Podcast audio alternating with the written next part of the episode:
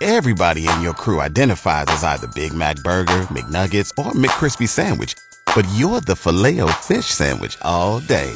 That crispy fish, that savory tartar sauce, that melty cheese, that pillowy bun. Yeah, you get it. Every time. And if you love the filet of fish, right now you can catch two of the classics you love for just $6. Limited time only. Price and participation may vary. Cannot be combined with any other offer. Single item at regular price. Ba da ba ba ba. Good morning. It is Tuesday, the final day of April, April 30th, 2019. I'm Tom Young, and in case you missed it, here's what we had this morning on Eagle News. The turnout for the May 4th election lower than years before in both Potter and Randall counties. In Potter County, they have had less than 3,000 votes. In Randall, 4308 took advantage of early voting.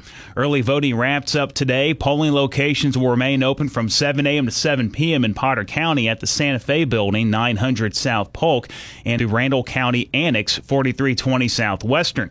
Election Day is Saturday, May 4th. Polls will be open that day from 7 a.m. to 7 p.m. Amarillo City Council set to meet later on this afternoon on today's agenda. Members will consider the approval of an interlocal agreement between the City of Amarillo and Amarillo College to provide transit service. Appointments will be made for open boards and commissions needing filled, and updates given on stolen vehicles, property crime reports, and recent blood drives. Public comment takes place at noon today. The regular meeting starts at 1. Cal Farley's Boys Ranch unveiled a new brand and logo during the Boots and Bling 80th anniversary celebration. The new logo was a project two years in the making and represents a union of Boys Ranch past, present, and future. Dan Adams, Boys Ranch president and CEO, said the new brand image reflects their focus on Boys Ranch and providing the best care available at the historic campus. The final design, a bold blue BR featuring a shooting yellow star, pays homage to 80 years of history and more than 12,000 lives positively changed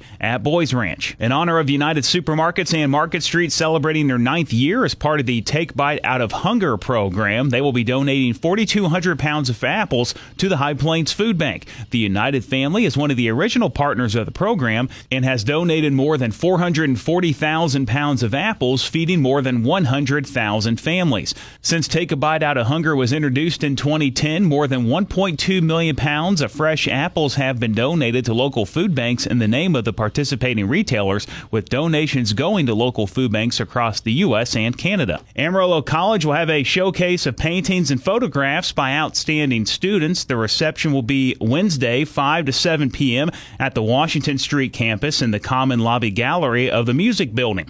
Showcase will feature the best work of AC art and photography students, most of which will graduate soon. The exhibit will be on display until May 9th. Admission is free to the public.